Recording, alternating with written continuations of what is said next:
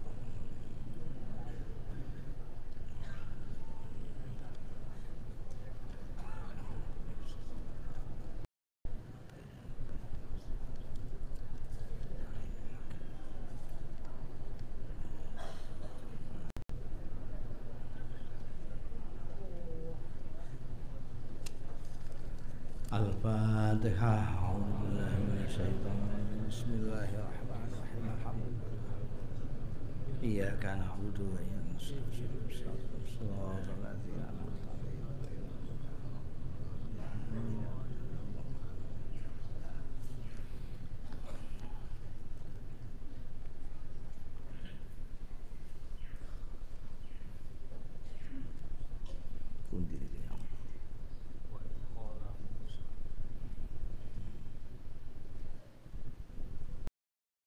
بالله من الشيطان الرجيم.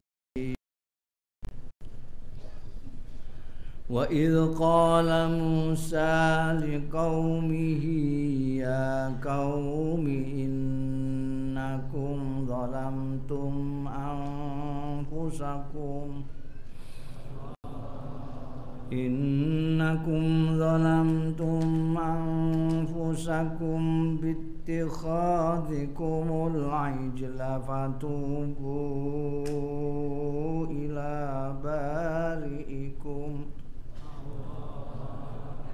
فتوبوا إلى بارئكم فاقتلوا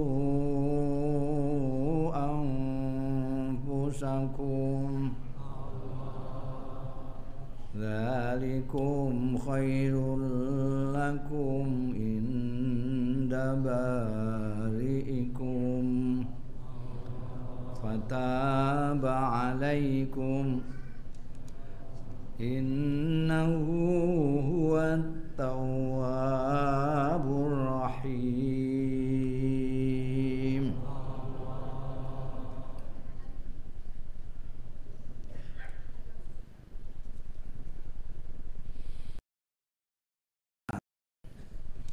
lan nalikane menika tesih teruse wa Nabi Muhammad sallallahu alaihi wasallam sejarah leluhur-leluhure. Diparingi nikmat Gusti Allah pirang-pirang. Ana sing ngufuri terus kedadiane kaya apa? Ben wong-wong Yahudi sing mriki sakniki ben iso untuk pelajaran. Sejarah mereka pentingnya kan kangge tiang-tiang sak mangke sing mempelajari sejarah biyen-biyen. Mergo sejarah mereka mengulangi dirinya sendiri. At-tarikh yu'idu nafsahu. Sejarah itu mengulangi dirinya sendiri. Nek biyen ana wong duraka karo Gusti Allah mesti dihancurno mek Gusti Allah. Ngono wong sing nyukuri nikmate Gusti Allah mesti ditambahi nikmat dening Gusti Allah niku ken biyen ngoten. Dene ana sing ngwani karo utusane Gusti Allah niku ken biyen mulai zaman Nabi Nuh nganti zamane Kanjeng Nabi Isa terus niki kangge pelajaran kanggo umat Nabi Muhammad sallallahu alaihi wasallam. Wa idh qala Musa iki diandarno kalih Kanjeng Nabi nalikane Nabi Musa dawuh li kaumihi marang kaume Nabi Musa. Ya kaumi He kaum ingsun innakum sak temene sira kabeh ku zalam tum ampusakum Dolimi ngani ngoyo sira kabeh ampusakum ing awak-awak dhewe ira kabeh. Bittikhazikumul ijla kelam kelawan sebab anggonira ngalap al ijla ing pedet pedet emas. Didadekno sesembahan. Fatubu mongko tobat sira kabeh ila bari ikum. Maring penciptair Khalik niku nggih pencipta, Barik niku pencipta, Musawwir nggih pencipta. Barik menika bahasa Arab niku senajan wong Jawa maknane ne padha tapi teng mrikane jane beda-beda. Dadi nek khalik niku nitahake secara umum. Tapi nek bariikum niku nyitahake kanthi bentuk yang sempurna, yang harmonis. Baik psikis maupun fisik. Pikirane maupun awake niki manusa dititahno Gusti Allah sangat sempurna. maka Allah disebut bari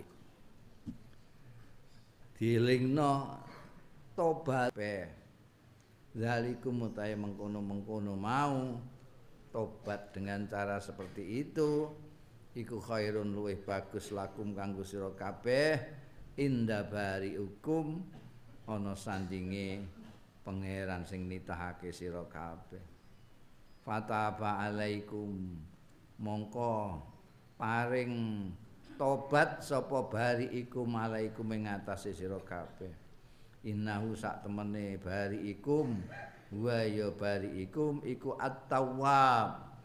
Iku zat kang akeh pengapurane akeh paring tobate ar-rahimu tur akeh welas asih iki wong-wong Yahudi zamane Kanjeng Nabi Muhammad sallallahu alaihi wasallam termasuk sing sakniki niki dielingno jaman leluhur-leluhure mbiyen. Didhawuhi ngani ngoyo awakmu dhewe kadang-kadang zamtum ampusakum dimaknani dosa dimaknani maksiat mergo tiyang sing nglampahi dosa niku ngani ngoyo awake dhewe. Awak wis apik-apik dimulyakno Gusti Allah terus diasarno Yo zaman biyen simbah kita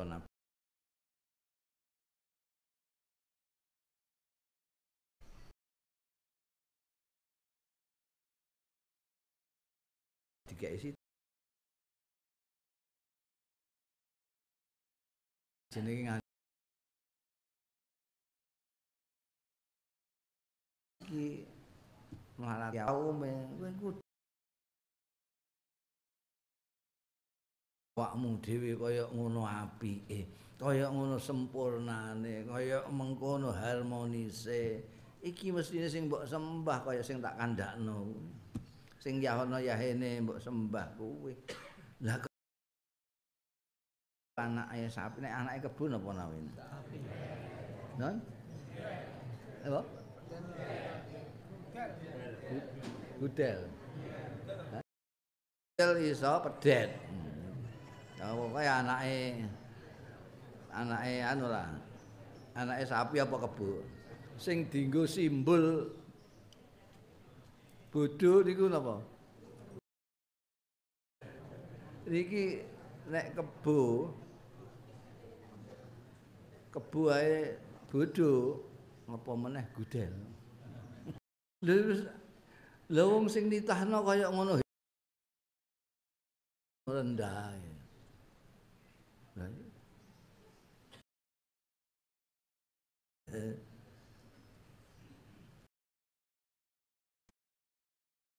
Musa sam pedet. Jadi sing disembah pedet. simbole pedet tobat cara Jepange namine harakiri Embuh. Mateni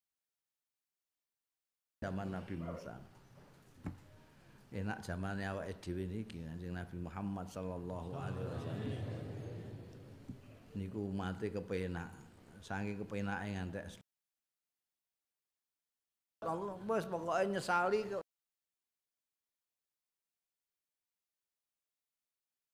umat Kanjeng Nabi Muhammad. Umatnya Musa, ayo pateni awak. Berarti tiang-tiang sing nyembah pedet dipateni karo liyane pedet. Kan ora tega kadang-kadang ana kancane dhewe sing.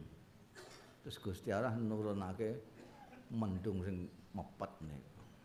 Dadi gak niki apike Gusti Allah. Wong ora melok apa-apa kok mbok sembah.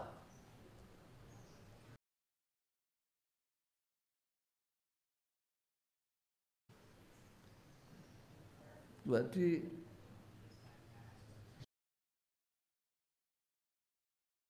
gede niku sirik nyekutokno Gusti Yes.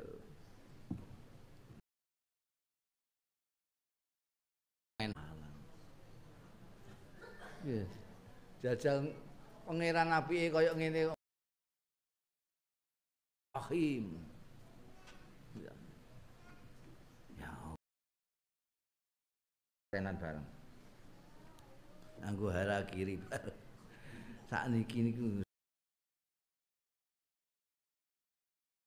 obat niku pokoke janji guwetun nyesali perbuatan dhewe. Gawe kelakuan sing ora kadang-kadang melarati wong akeh. Ah, tobat ora gampang Gusti Allah Tawwabur Rahim ae. Niki. Mulane wong mukmin niku didhawuhi aja mok ndelok Tawwabur Rahim to. Tapi juga Gusti Allah itu dzuntiqam. Gusti Allah kagungan syadidul azab. Nah, awake dhewe men bolak-balik ngilingi tawabur rahime Gusti Allah terus iku sesuk terus saenake dhewe sembrono. Tapi nek eling nek Gusti Allah iku engko duwe sifat adil. Kula niku ampun matur bolak-balik saat ini Allah Ta'ala tampil dalam asmane Ar-Rahman Ar-Rahim.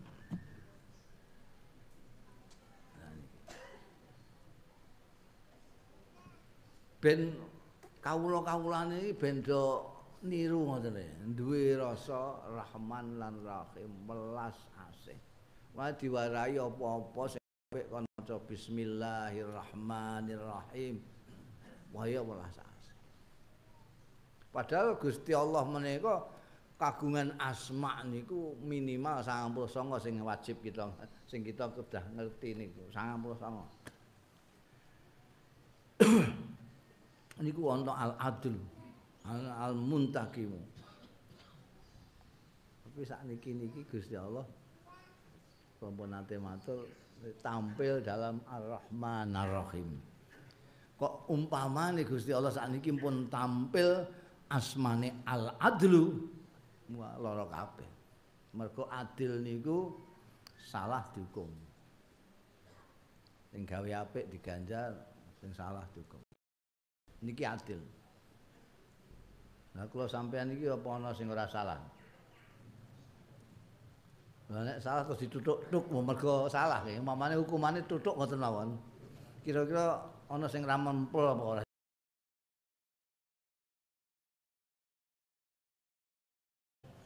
kowe gawe fitnah duk duk kowe misahi wong tuwa kowe ngrasani duk bonyok kabeh sampe pokoke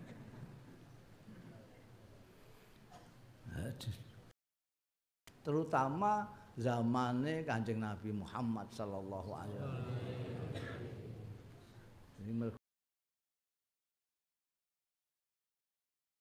Ben kon.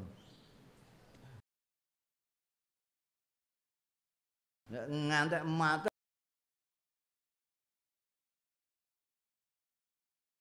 Ya Allah memberi waktu eh mbok menawa. Nek wong siapa tahu dia taubat. Sampai ngrasani wong sing dosa. Wong sing dosa pun tobat, sampean isih ngrasani terus. Sampean sing cilaka.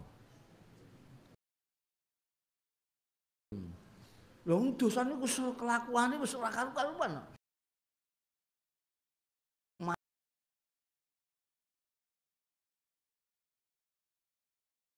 Kula pun mateni tiyang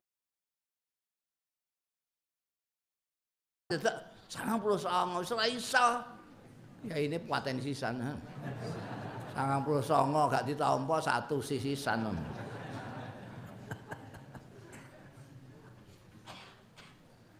Wah, terus tegene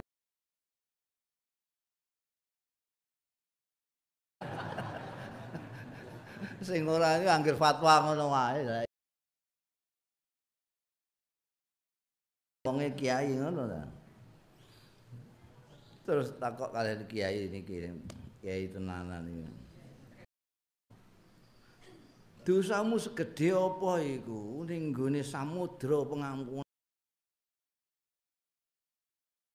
Nafsatu ya nafsu la taqnati min zallatin azumat. Innal kabaira.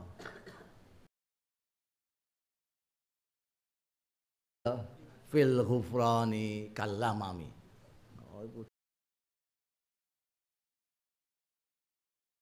ini gini lautan pengam gambar bumi ini manusia niku. Iki sapa? Petane donya iki lho ngalam semesta. Antara planet dan bintang-bintang di alam semesta itu. Ora kok muni Allah akbar sing gedhekno awake dhewe nek sing liyane sing wis biasa ning YouTube ya kak iso kan buka sing ora. Bumi utawa al-ard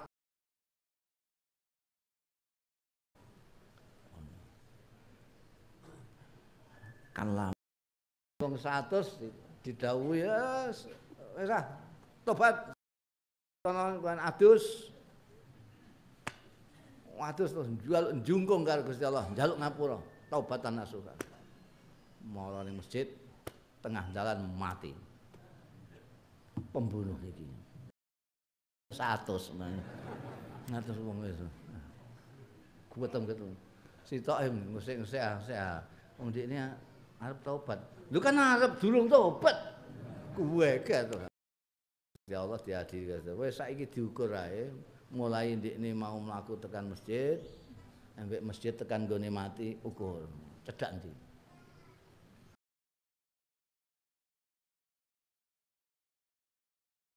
Cedak karo masjid. Tingapura karo Gusti Allah. Oh ngono. Berarti ki wis meh tobat iki. Wong kacak sini. Lho Gusti Allah Tawwabur Rahim niku ngoten niku. Nek mulane awake dhewe mboten kenging. Rumangsa nek awake ning swarga dhewe. Padahal wonten hadis sing mengerikan niku. Tiyang niku apa ning gone swarga dadak nglakoni ngam ana wong sing ngamali neraka terus kurang sak depo ke neraka nglakoni amale wong swarga mlebu ning swarga sak monis wong.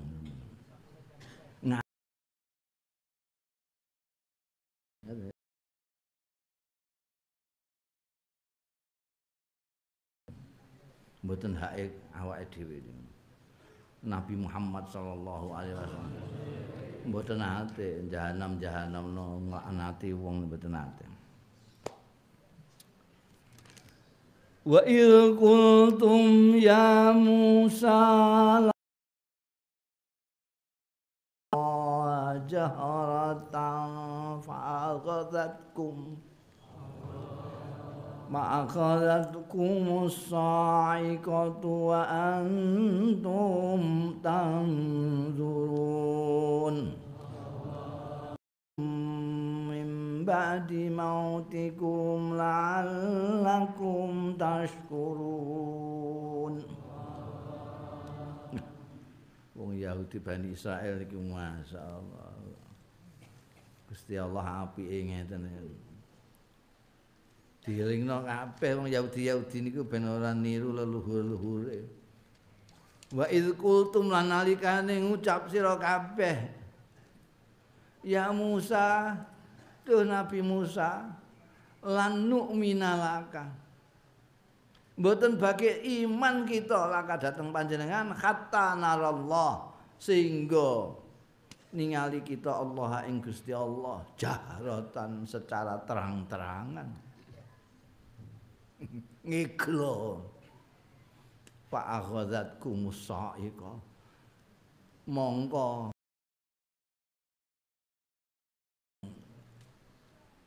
Yahudi niku kaum Nabi Musa nyandak ing sira kabeh apa asaiqatu bledek halilintar.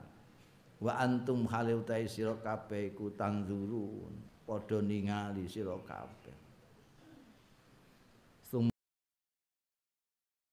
Sira kabeh mimba di mautikum saking sakwise mati ro kabeh.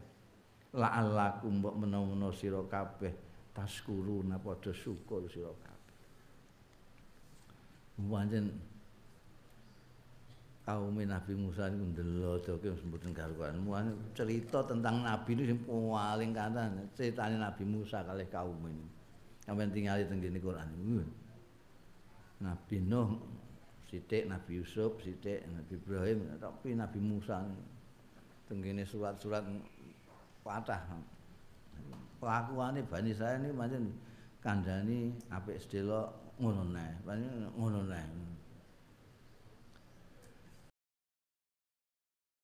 Aniku dijuluki kalimullah mergo didhawuhi ah mboten ngandel kula nek Gusti Allah dhewe ngeglo ngoten nggih kula lagi percaya.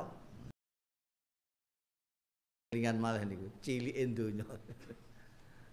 kula gedhekno sak kacang ijo. Ten kacang ijo niku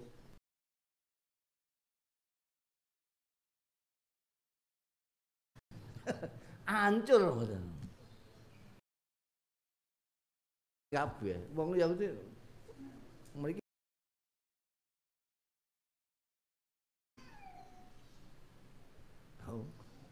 manggon niku Bu, kula gedhekake ben sampean roh ketok. Kepengin roh Gusti Allah.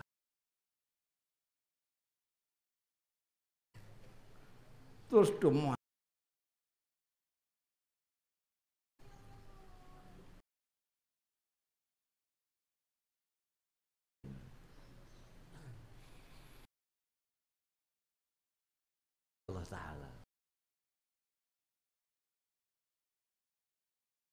wong bani terus ayo kapok mati dalam keadaan wan.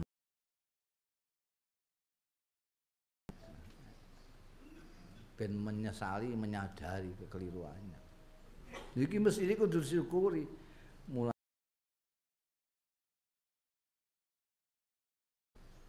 Dawe Gusti Allah ken wong-wong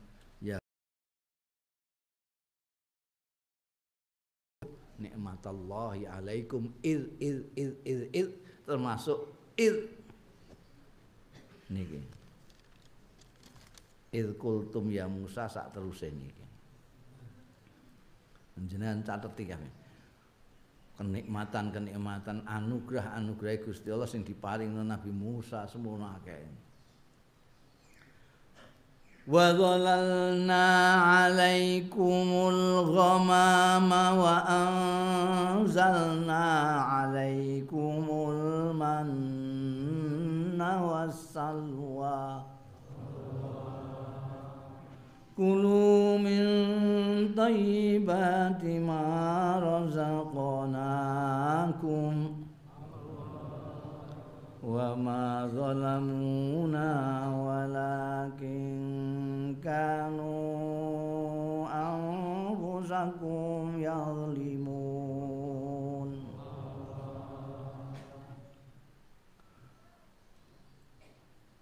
وذللنا lan ngiup-ngiupi sapa panjenengan ingsun. Maring iup-iupan sapa panjenengan ingsun alaikum ing atas sira kabeh alghamama ing pira-pira mendung. Mega. Wa anzalna alaikum lan alwa. Kulu dodahara sira kabeh min thayyibati maro barang rozaknakum sing wis paring nikmat. Sahum ing awak-awak dhewe ne Bani Israil yazlimuna padha zalim ngani ngoyo kabeh ada saat ndok ngoten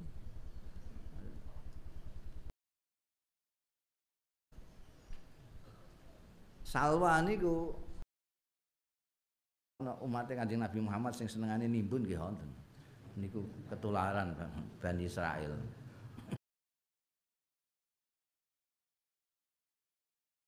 Ini tidak percaya nek sesuk iku isih digresekeni Gusti Allah nek mboten percaya. Lha sampean percaya kayak manuk niku ora tahu mikir sesuk aku manuk apa ya. Itu mangan terus manuk niku. Awake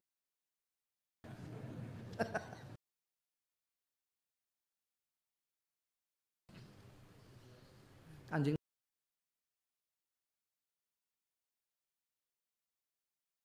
Tak pelung niku saiki ya ngantek pitung turunan. Nyimpen beras pitung turunan.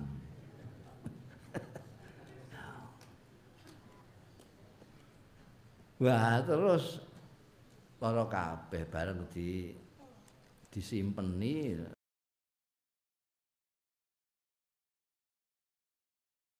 ini jadi masalah manane jadi berubah-berubah salwane jadi mati wah jadi masalah. Lho nek Gusti Allah ora rugi blas. Wa ma zalamuna walakin anfusahum yazlimun sing rugi mereka sendiri. Jadi wong kaulane Gusti Allah niku ndak boleh berpikir nek iki tak kenekno mesti Gusti Allah mesti ah lara kabeh. La ilaha illallah. Ana wong sakniki niki sing ndekne sembayang terus bangga. Gusti Allah seneng banget iki. Aku salat iki Allah. Lumana niku piye? Gusti Allah la yadur wala yanfa. Ora blas ora ana sing kanggo kepentingane Gusti Allah. Sampai gak oleh ngombe arak. Sampai tetap ngombe silahkan aja. Ora terzolimi ya Allah. Kau laku kok ngombe arak iki aku piye? Mbah, blas ora. Buambung kabeh niku Gusti Allah tetep maha kuwasa tetep masane wah wis iso anu terus iki mesti Gusti Allah seneng banget iki la ilaha illallah ngono ae jare plus Wama zolamuna menganiaya Gusti Allah plus arep apa ae kowe pencilaan kaya apa tah apa. Gusti Allah blas ora dirugi. Kalian rugi sendiri. Ini pelajaran saking kaum Nabi Musa Nabi Musa.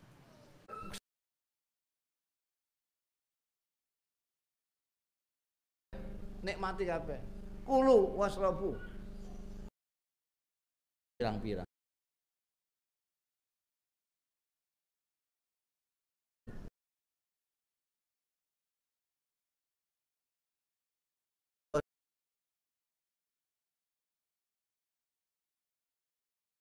klik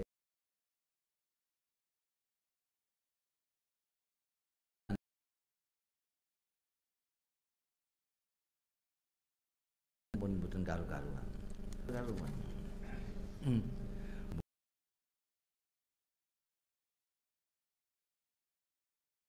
Niku pun nggak karuan. Musa kalian. كلوا هذه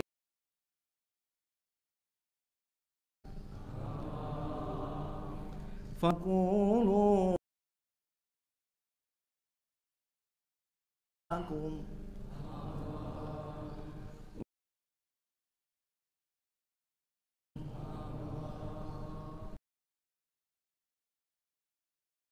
الذي قيل لهم lahum bima kan Baitul Maqdis Elia. Ana sira kabeh minha saking hadil qarya.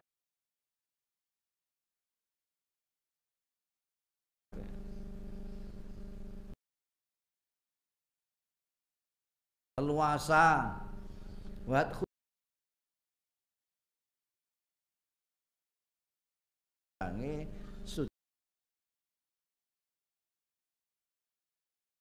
muni mlebu DP-DP karo muni khitab dosane maknane khitab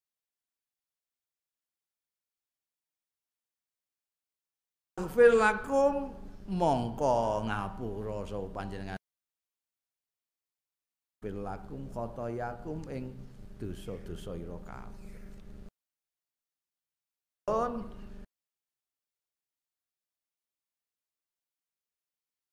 Bani Israel. Niku bareng ajeng teng kene napa niku? Eh, Elia teng kene. Di situ subur sekali banyak makanan dan lain sebagainya.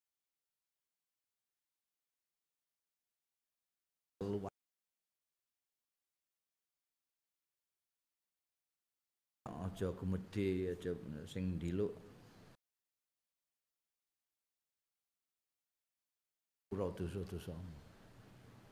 Jaluk dilebur dosa-dosane ya.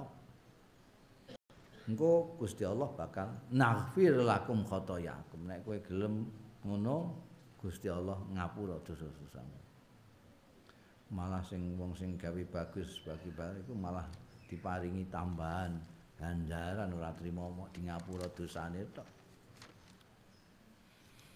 Duh, ngono iku mesti kayak ngono iku dadak ana oh, wong-wong sing didhawuhi muni khitatun niku lho kok diowahi?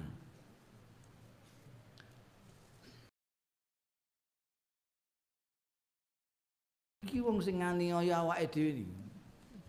Wong sing mogol-mogol niku iku ora nuruti dawuh.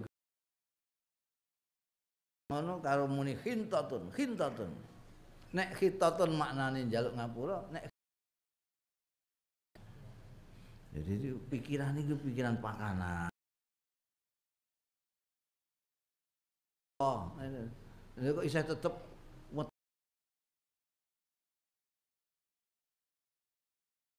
nek kita niku njaluk ngapura khintah njaluk gandum.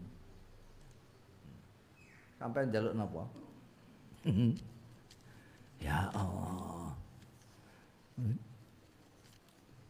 niki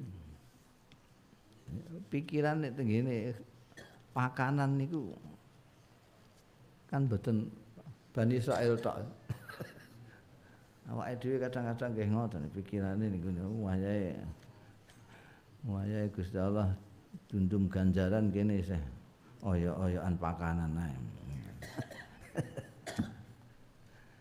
Ghaira ladzi qila lahum khita kok khinta. Fa anzalna 'ala ladzina zalamu terus hukum mari Gusti Allah taala. Hukumane Gusti Allah ono angin lesus dak karu-karuan mritsan minas sama hukumane Gusti Allah niku saged saka dhuwur saka ngisal saka niku dawuhe Gusti Allah nek ngukum tiang niku ana sing kon dhuwur hukumane siksane niku ana sing saka ngisal ana sing diadu Jaman biyen ana kapen. Sakniki nggih mulai kewabraan nggih wonten pun niki. Sakniki pun mulai Pak kumbak sabadin niku pun juga kewabraan pada dulure. Azab ya Allah. Alih kaum Nabi Musa ini. Belajar sing apik-apik. Sing endi sing elek-elek ditinggal. Nabi Nuh Nabi Ibrahim sedaya saking Gusti Allah taala sedaya utusane Gusti Allah taala kanggo kepentingan kita kabeh.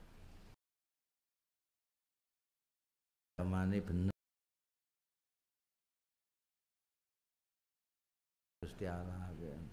Niku kan padha. Iku ngowah-ngowahi dhewe sing dawuhe Gusti Allah ngene dienggokno ngene sing ngene dienggokno. Akhire terus ora rukun manusa ning donya niki. Padahal asline saka pangeran sing siji yaitu Gusti Allah taala. Niku ana. Niku sing disebut wong-wong fasik, wong-wong sing gak gelem